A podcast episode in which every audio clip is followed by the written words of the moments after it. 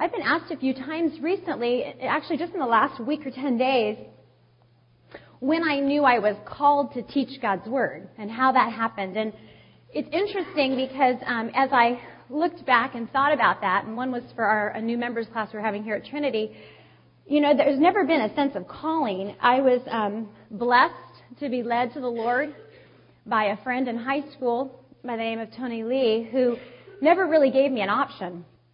It wasn't like some were called and some weren't called. I mean, I had been a Christian for what felt like a few weeks. It may have been a few months when she said to me, now it's time for you to start a small group. It's time for you to start teaching and you to start discipling as if I knew what the word discipling meant. And so I figured, okay, that's what you do. That's what new believers do. We multiply. And so I invited, I thought, well, I'll start, I'll start at the top. I invited several of the girls on the cheerleading squad to my house to give them the gospel. And so as they were preparing to come over, I had a couple days to prepare. So I opened God's Word, who knows where, and just started studying and expounding the scriptures on pieces of paper. I had no idea what I was doing. But I had this great opportunity in that there was a knock at the door while I was preparing, and it was a Jehovah Witness. So I thought, well, I'll try it out on her. so I tried out my message on this wonderful woman at my front door, completely freaked her out. She never came back.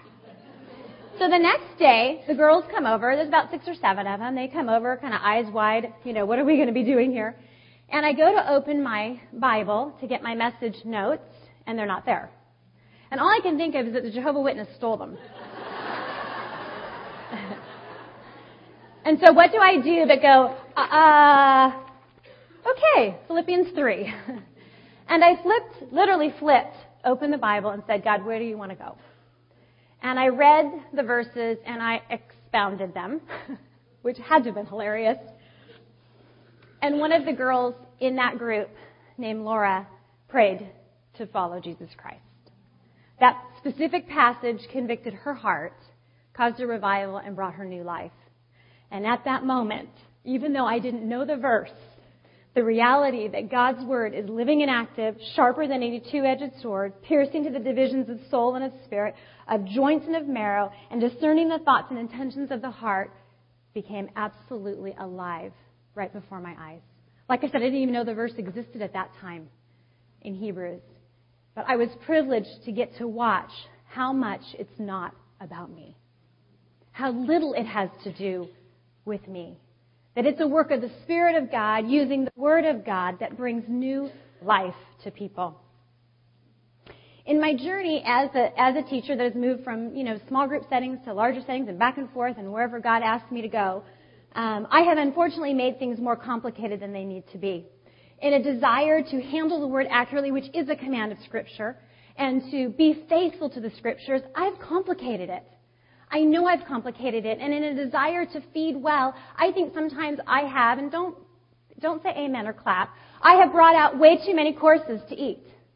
And sometimes it's kind of like that bucket at the island. You guys ever take your kids to the island and the bucket fills and fills and fills and all of a sudden dumps? You know, sometimes I can see on your faces, stop already, the bucket's dumping, you've given me too much to chew on. And so in this journey I've had of, of teaching and wanting to be accurate with the Word of God, I know there have been times that I have gotten in its way unintentionally. As I was praying on Tuesday about this specific message about the Word of God, I mean, it's really great to teach a message on the Word of God.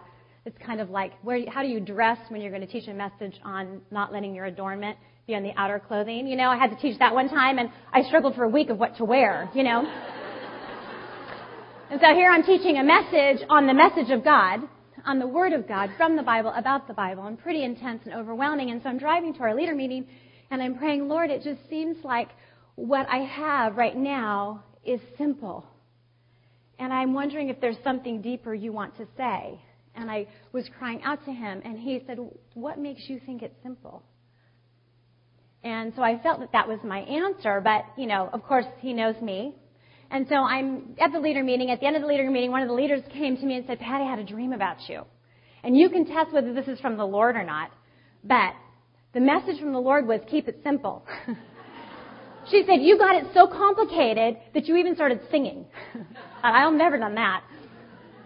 I may have overwhelmed you like a fire hose, but I've never been singing. And she said it was so complicated that a horse came through the room, and we left with the horse.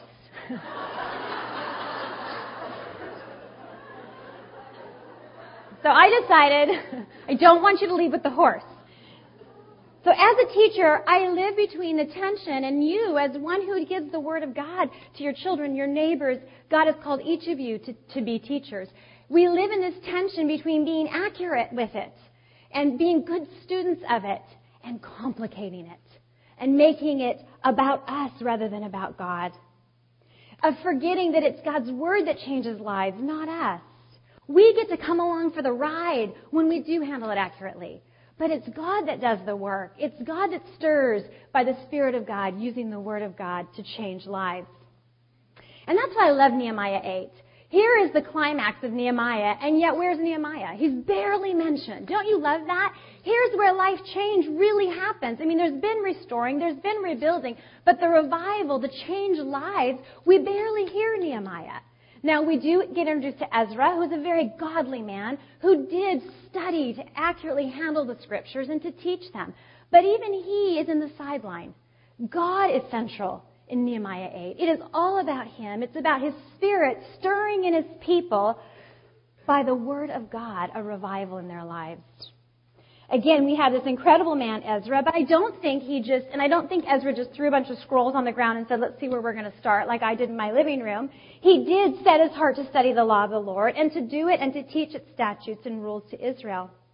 Now, what we know about Ezra is that he had been sent 14 years earlier to Jerusalem by Artaxerxes to establish the temple sacrifices and to teach the people the law. We don't know why exactly it took so long for this to happen in such a such a way as it did in Nehemiah's time, but it was God's timing. Ezra's priestly heart, his fervent study are, are great examples for us. But we must not put him on a pedestal, much like we've been trying not to put Nehemiah on a pedestal. It's not about Ezra. And what are the people even chanting for? Not Ezra, but for Ezra to read the law of the Lord. It's God's presence that's center stage. I love what J.I. Packer says. God now acted in a way that put his human agents in the shade. Oh, amen, to be put in the shade. He visited his people, preempting their attentions and making his presence felt among them in a way that had not been the case before. Sometimes I think that's how God's presence is felt is by getting human agents out of the way. Amen?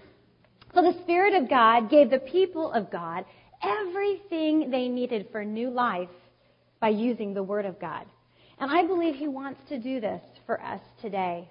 So there's much for us to receive from Nehemiah 8 about what it means to have a revival. First, we see that they came together as one man. All the people gathered as one man into the square before the water gate. And they told Ezra the scribe to bring the book of the law of Moses that the Lord had commanded Israel. So Ezra the priest brought the law before the assembly, both men and women and all who could understand what they heard. And he read from it, facing the square before the water gate, from early morning until midday. And the ears of the people were attentive to the book of the law. And then again, verse 5. And as he opened it, all the people stood. What we see is they're coming together as one man and they're wanting something to happen. The Spirit of God had already stirred within them a desire. They were coming as one people crying out for new life. We've been together. We've had living encounters with God. We've seen these burnt stones come to life. We know you are the God that breathes life, and we want that. We want new life, but we want it as a community. They didn't do this at the temple where it wasn't a formal worship service where the men, where, excuse me, the women and the children would be excluded. Don't you love that as they've been building as a community, now they want to be revived as a community? So they go to the Watergate rather than to the temple. Their brotherly love had been built. Remember, the people had been set free. These daughters, you can just picture these daughters that were once in slavery, now with their families, all as one people. In this mood of rare responsiveness, they're basically saying, We want the law. It was like a rock concert. According to J.I. Packer, the way the Hebrew's written, it was like, can you imagine? I would love it next week. In fact, why don't you guys just plan on it? We want the Bible. We want, I mean, I just want you to all stand in ovation and, and just shout out. That's what they were doing. Give us the law. They weren't asking for Nehemiah. They weren't asking for Ezra. They were asking for the Word of God. It wasn't totally spontaneous. A platform had been built, and so we know that probably Nehemiah was responsible for that. So there was a, a stirring within the hearts of the leaders to know that God wanted to move.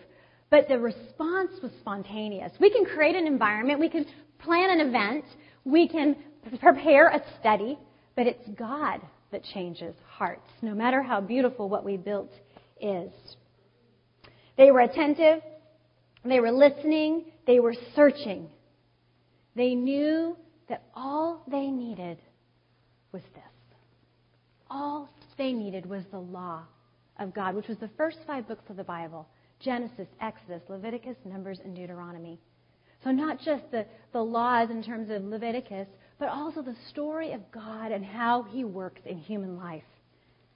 They knew that in there was everything they needed to be revived now. They had finally realized that their mindless superstitions and their lack of understandings had been what caused their dryness, their damage, and their distance. Ladies, is this, do we believe that? Do we believe that this is everything we need for our dryness, our damage, our distance from God? Are we still looking to mindless superstition, to the wisdom of Oprah to solve our problems?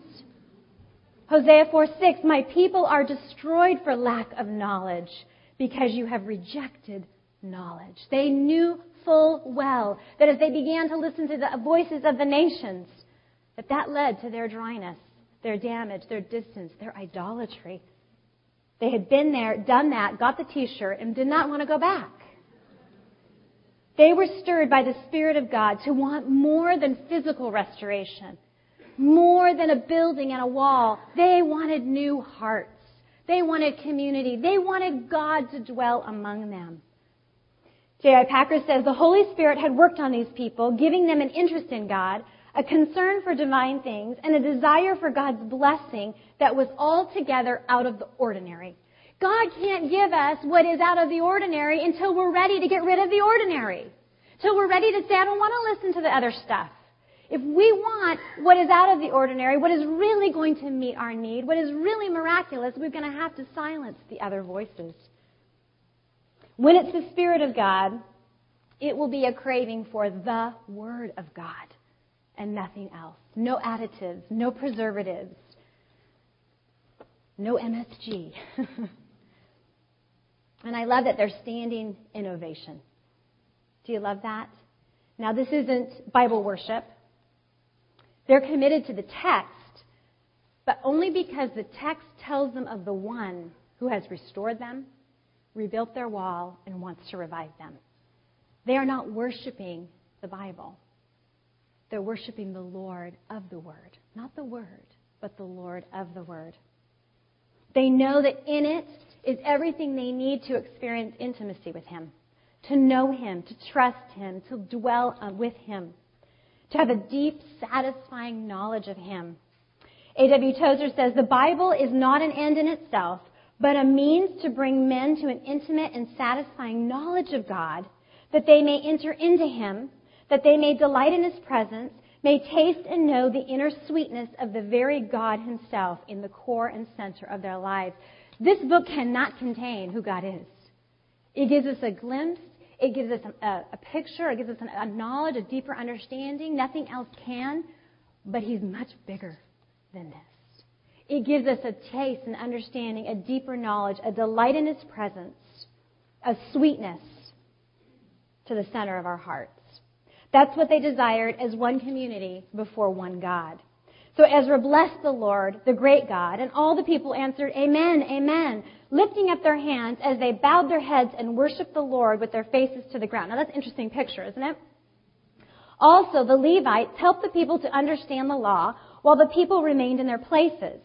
They read from the book from the law of God clearly, and they gave the sense so that the people understood the reading.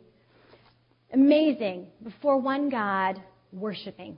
And this is why we know they're not worshiping the Word of God, but the God of the Word, is because they're worshiping Him. They're crying out, Lord, Jehovah. This word Lord again is Jehovah. It's covenant God, my God, as we talked about a few weeks ago. The God who has promised to restore me. They are covenant, calling out to, a, to their personal covenant God. They're blessing Him, which means kneeling. And they're calling him also Elohim, the great Elohim, the great creator of the universe. So my daddy, my God, the creator of the universe, I kneel before you. Wow. Talk about revival that would happen in our hearts if we really took that position physically, spiritually.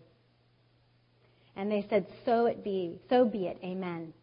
This was an anticipation for their God to dwell among them, an expectation that He would breathe life into them, His living stones, through the Word. It's important to know that this was not a desire to be entertained. They did not walk into the service and go, I sure hope there's something in it for me today. I really hope I get some tools to deal with my marriage, or 10 steps to make better kids, or five steps to win my friend to Christ. They weren't looking for tools for life. They weren't looking for ways to cope. They weren't looking for ways to make life better. They were looking for an encounter with the living God. When we have an encounter with the living God, He will take care of all the other steps. Yes, amen. Say that again. Amen. We bypass the person of God trying to get the stuff of God. When God says, no, come to me. Come to me. Want me. And the rest will come. They didn't want entertainment. They didn't want tools for life. They wanted holy words from his holy mouth. They were overwhelmed by the privilege of this restoration, this privilege of rebuilding, this privilege. Ladies, do we see it as a privilege? Are we in awe of it? Do we marvel at it? So much so that their hands were raised in anticipation, expectation, but they were also humbled. They kept their faces to the ground and they wanted more and they wanted more. And so they stood for five hours. Is that just amazing to you? That they stood for five hours. And some like to use this for an excuse for really long messages. I'm not going to use that as an excuse to go long today. They didn't have the Word of God with them at home. I think it, a better application for us is, are you spending hours in it at home alone? Are you wanting it? Are you desiring it? I don't think the application is are we willing to sit and listen to it for six hours, which I pray we are, as we see in our believers in the underground church. But are we just even neglecting it in our living room? Is it covering with dust? They waited, they stood five hours, no coffee, no scones, man. This is intense. Although we were talking at the leader meeting that probably the moms had fish crackers because you're thinking, what are these kids doing? They were laboring to teach. The Levites were laboring to teach, and the people were laboring to understand. Do we labor to understand? Or do we say, okay, chick, you're not entertaining me, so I'm really not going to listen to you any longer? Are they laboring to under, they were laboring to understand. The Levites were laboring to teach. Everybody was doing their part. Revival happens when we all do our part. It's not just the teacher preparing and preaching. It is the people receiving and being willing to be broken, to be hearers, to be hearers and doers. Each one, as a community, was doing their place of expecting holy words from the holy God. This word, um, translating or interpreting in there, it, it's, it's hard to know if the Levites were actually translating it because in captivity, they believed that the Hebrews started t- uh, learning Aramaic, started speaking Aramaic, Aramaic, which was a dialect of Hebrew. So were the Levites translating the language, or were they just explaining it? Commentators disagree. The bottom line is they were making sure the people knew what was being said. They were saying, "Are you okay? Okay, okay, Ezra, keep going. There, everyone over here is okay. Okay, Ezra says, "Okay, stop. Okay, do you guys know what's happening? Do you understand? Are you are you are you getting? You understanding? Not just hearing, the word of the Lord, but are you understanding it? The Levites met them where they were and helped them understand. And this is why I'm so thankful and, and pray to, to pray even more fervently for our small group leaders here of these community groups we have here.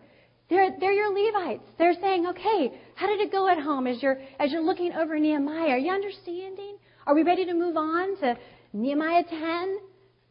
An incredible part of being revived by God. It was exposition with the intent to apply, to obey it, to not be entertained by it or to, be, to grow intellectually, but to apply it. Again, Ezra read in sections, the Levites made sure the people understood it, and then they continued. And this word understand is referenced so much in the chapter that it is the emphasis that there was understanding. There was no question about the seriousness of the people. They were working. They were worshiping, they were wanting what God wanted for them. They knew that it was dangerous to have passion without grounding. Ladies, it's very dangerous to have passion for the Lord without grounding in the truth. I love um, when I have had the privilege of being in Central Asia. Something that will happen with those who are who are uh, literate, especially, is that when we will when we go and we teach, as soon as um, we start actually doing the teaching, no one looks at me anymore. They're, most of them are writing stuff down, and I'm thinking, okay, are you really paying attention anymore? What's going on? And come to find out, when you're done, when I'm done, they'll come and they'll ask me questions because they want to know they're getting it right because their intent was to take what I taught and now go teach it in the regions. In fact, you can pray for one of our sisters, Galina, who is in the process of translating much into Uzbek and into Russian so that the leaders can go and teach, reteach. But that's what they do. They write it down, but they want to understand all of it. They want to understand the context. They, some of the questions they ask me are just blow me away. Well, are you sure about this or this? Because when I teach this, I want to make sure it's accurate. So beautiful. R.C. Sproul says, Here then is the real problem of our negligence. We fail in our duty to study God's Word not so much because it's difficult to understand, not so much because it's dull and boring, but because it's work. Our problem is not a lack of intelligence or lack of passion. Our problem is that we're lazy. Oh, what a conviction of our laziness when you do go to the underground church, when they are willing to sit for six, seven hours and then say, no, do you want to do this all over again? They want to know. They want to know more. They're so hungry. There is no laziness. They're working to understand. And they understand that this involves interaction, taking it apart in a community. So it's sealed in our hearts. And this is what we see the people doing with Nehemiah and the Levites, Ezra. They're taking it apart in small groups so that it's sealed to their heart, so that they're held accountable for what they know, so that they can stir up in one another to see that this is all they have ever needed and now how they will walk in revival. It is dangerous to have passion without grounding, but it's also dangerous to have grounding without passion. It is dangerous to have grounding in God's Word and no passion. And that is part of my prayer and hope and Linda's and the leadership here of our small groups too, is that as you are being grounded, that you then have passion for what you're learning, that it's not head knowledge, but it's passion. The Spirit of God, by the Word of God, gave the people all they needed, just like Laura in my living room. And what is their response? They responded in three ways. First, weeping. And Nehemiah, who was the governor, and Ezra the priest, and the scribe, and the Levites who taught the people, said to all the people, This day is holy to the Lord your God. Do not mourn or weep. For all the people wept as they heard the words of the law. Ladies, we weep when we are overcome with emotion. Before the people could assimilate these truths, before they could apply them to their lives, before they could obey them, they had to first be undone by the ways in which they hadn't. They had to let themselves hurt. They had to let themselves be broken, undone over their earlier disobedience. Listen to what J.I. Packer says. The Holy Spirit is too often obstructed and quenched by self absorbed casualness about serving God, deep level unconcern as to whether or not we please Him, and deep rooted unwillingness to face up to moral and behavior challenges in our lives. Don't miss this. Don't follow the horse. Pay attention. the Holy Spirit is too often obstructed and quenched by self absorbed casualness about serving God, deep level unconcern as to whether or not we please Him, and deep rooted unwillingness to face up to moral and behavioral challenges in our lives. We want revival. We're going to have to not be casual. If we want revival, we're going to need to have a deep concern as to whether we please God. If we want to really come alive, we will have to face the moral and behavioral challenges in our lives. If we want to experience all we were created for, if we want to really have all that we really need, these are the things we must do. The Spirit of God, using the Word of God, gave the people what they needed, and that was first brokenness.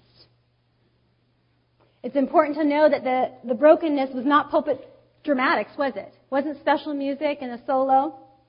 It wasn't lighting, mood lighting. It wasn't a full band. was it? It was not an emotional manipulation by any stretch. It was a reading of the word and then a translating and making sure they understood it. And they were broken. It was pure word of God, Spirit of God. It was a willingness to feel, to be open to God to an unusual degree. Ladies, we don't need mood lighting. We don't need special music. We need a willing heart to, be, to fall apart. We need to be willing to be broken. We need to be willing to hear. The Puritans were known to pray for the gift of tears. They knew that repentance was a gift from God, and to weep is a gift from God. I started praying for that a few years ago, and I, I should have probably stopped a while ago. I never used to I never used to cry over anything. I know that may be very shocking to many of you. And I still in daily life don't cry much. It's mostly when I teach. And I prayed and prayed because I knew that part of the reason I never wept was because my heart was hard. It was unwilling to be vulnerable because of past hurt. And so I prayed for the gift of tears. Ladies, if you are like I was, pray for the gift of tears.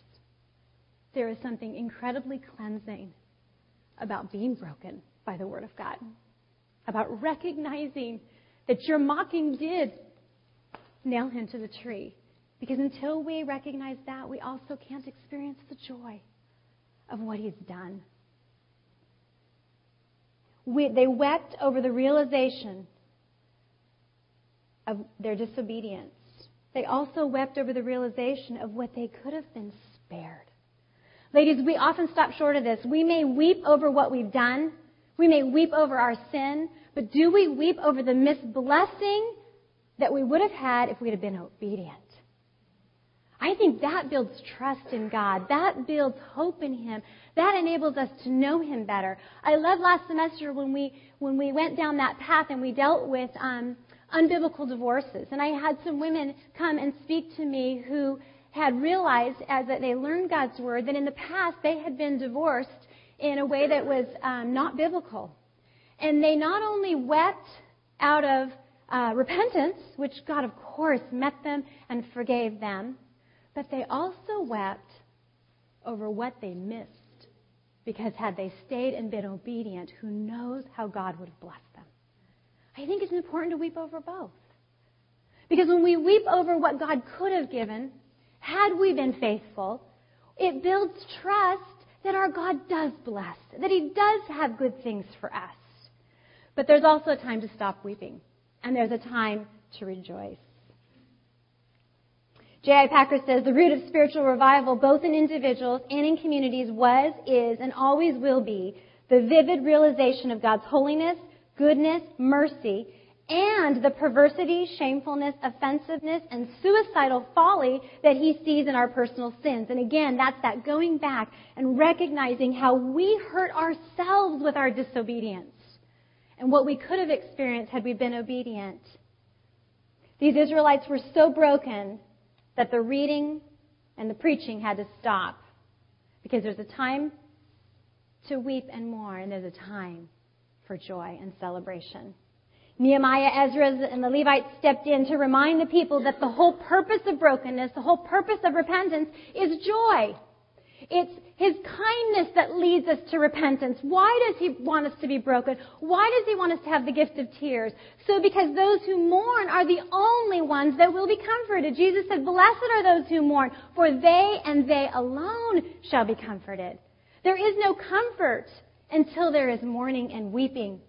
You've been broken. Now experience the joy of your restoration. Experience the joy of your rebuilding. Experience the joy of your revival. There's beauty, there's glory. You need both sides, people. There's nothing inherently spiritual about continuing to churn up people emotionally. There's nothing spiritual about weeping about it for days and days and days. There's something very spiritual about accepting the forgiveness of God and moving forward in that freedom.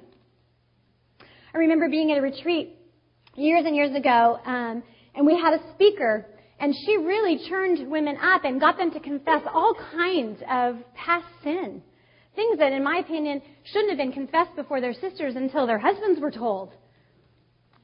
And then at the end, the MC said, now the speaker needs to go back to her room and rest. So don't talk to her.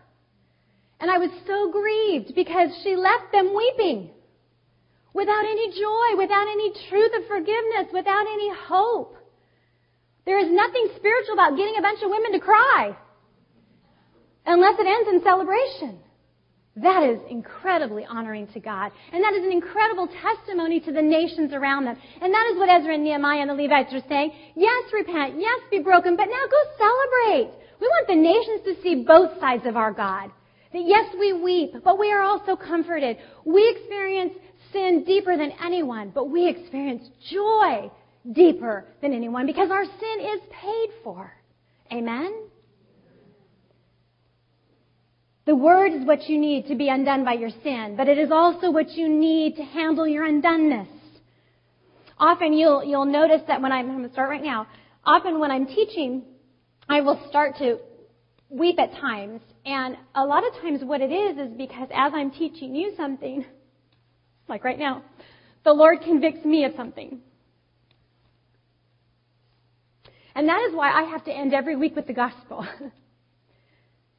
because I know that the joy of the Lord is my strength.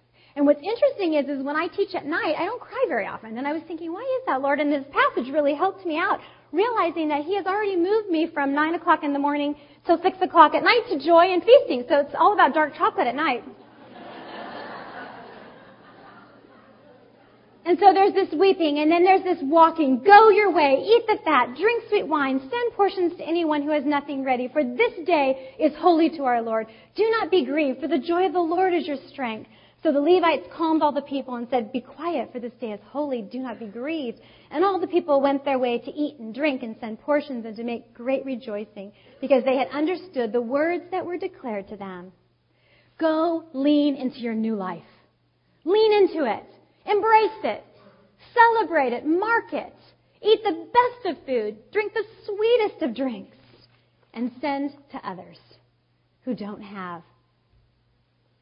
Celebrate the Spirit's gift of this understanding. Celebrate the Spirit's gift that this is all you need to be undone and to be done again.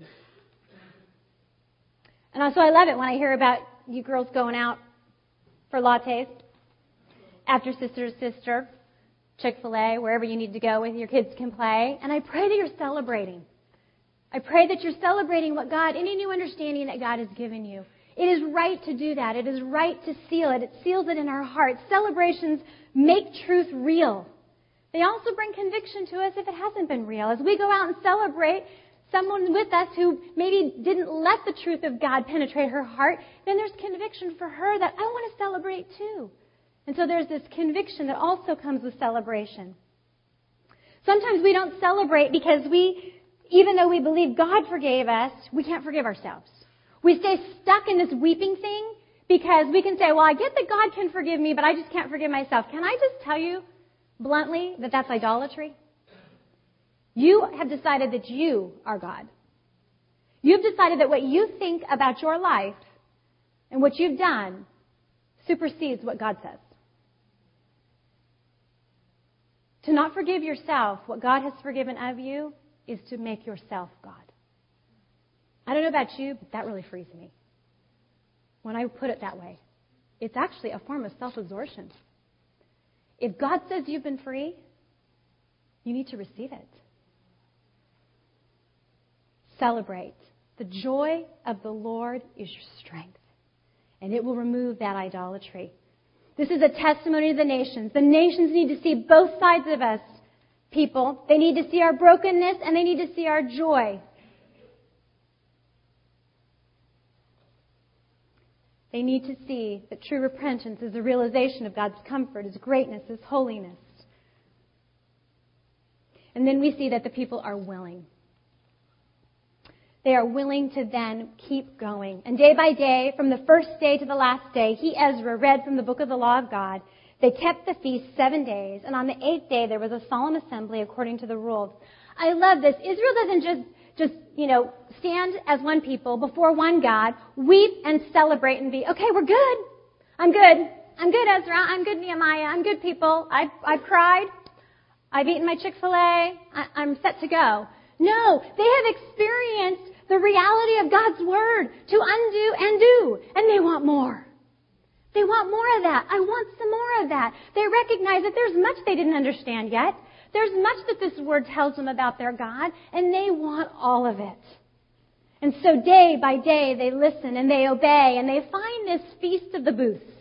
And they realize it's coming and they know that not only is every word in here something they need, but every celebration is a reminder of who they are and who God is. And so they trek out, grab their palm branches and myrtle branches and willow trees and they build these tents and they have a church camp out. Now that does not sound like a lot of fun to me. I don't know about you guys, but after four kids, I don't camp anymore. My husband calls it bait and switch because I told him I liked camping when I met him and I don't do it now.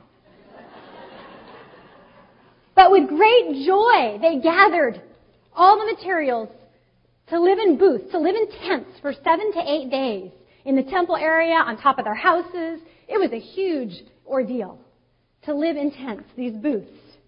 It celebrated God's freeing them from bondage in Egypt. It was a reminder that God had freed them from their sin and He was taking them to the promised land. And in those 40 years that they wandered, every year they celebrated the quickness that God freed them from slavery and the fact that they had to live in tents. And it was also a reminder that even when you enter the promised land, people, you're strangers, you're aliens. And everything that you experience about me is just a taste of what you will experience when I bring the Redeemer. What you will experience when the Redeemer comes, rescues you from your sin permanently, and secures your eternal home. God sent that deliverer 470 years later. And he lived in, a, he lived in a tent for 30 years. He emptied himself of being fully God, took on the form, he remained fully God, excuse me, he emptied himself of his glory, remained fully God, and took on the form of man. And he lived in a tent among us for 30 years. He lived perfectly. He died sacrificially to pay for our sin. And then he rose triumphantly so that he could fulfill every command for you that although you promise today you're going to fulfill, you will still break. He came to be the yes to every promise in this word. He came to be the point of every celebration. And that is why on this exact day of this exact celebration, 470 some odd years later, he said, on the last day of the feast, the great day, Jesus is actually at the celebration of the Feast of Booths. Jesus stood up and cried out, If anyone thirsts, let him come to me and drink. I am the fulfillment. I am the fulfillment of every command. I am the fulfillment of every promise. I am the point of this celebration. Every word in here is all you need because every word in here is me. I am the Word of God. Are you dry? Are you damaged? Are you distant? Come to me, all who are thirsty. Flip open to Philippians or anywhere else you like. I'm here.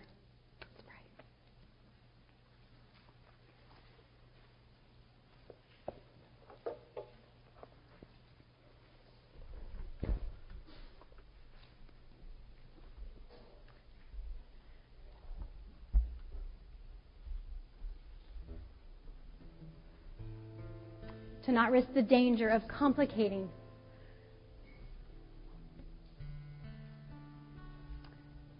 Lord, all I want to say is, Amen.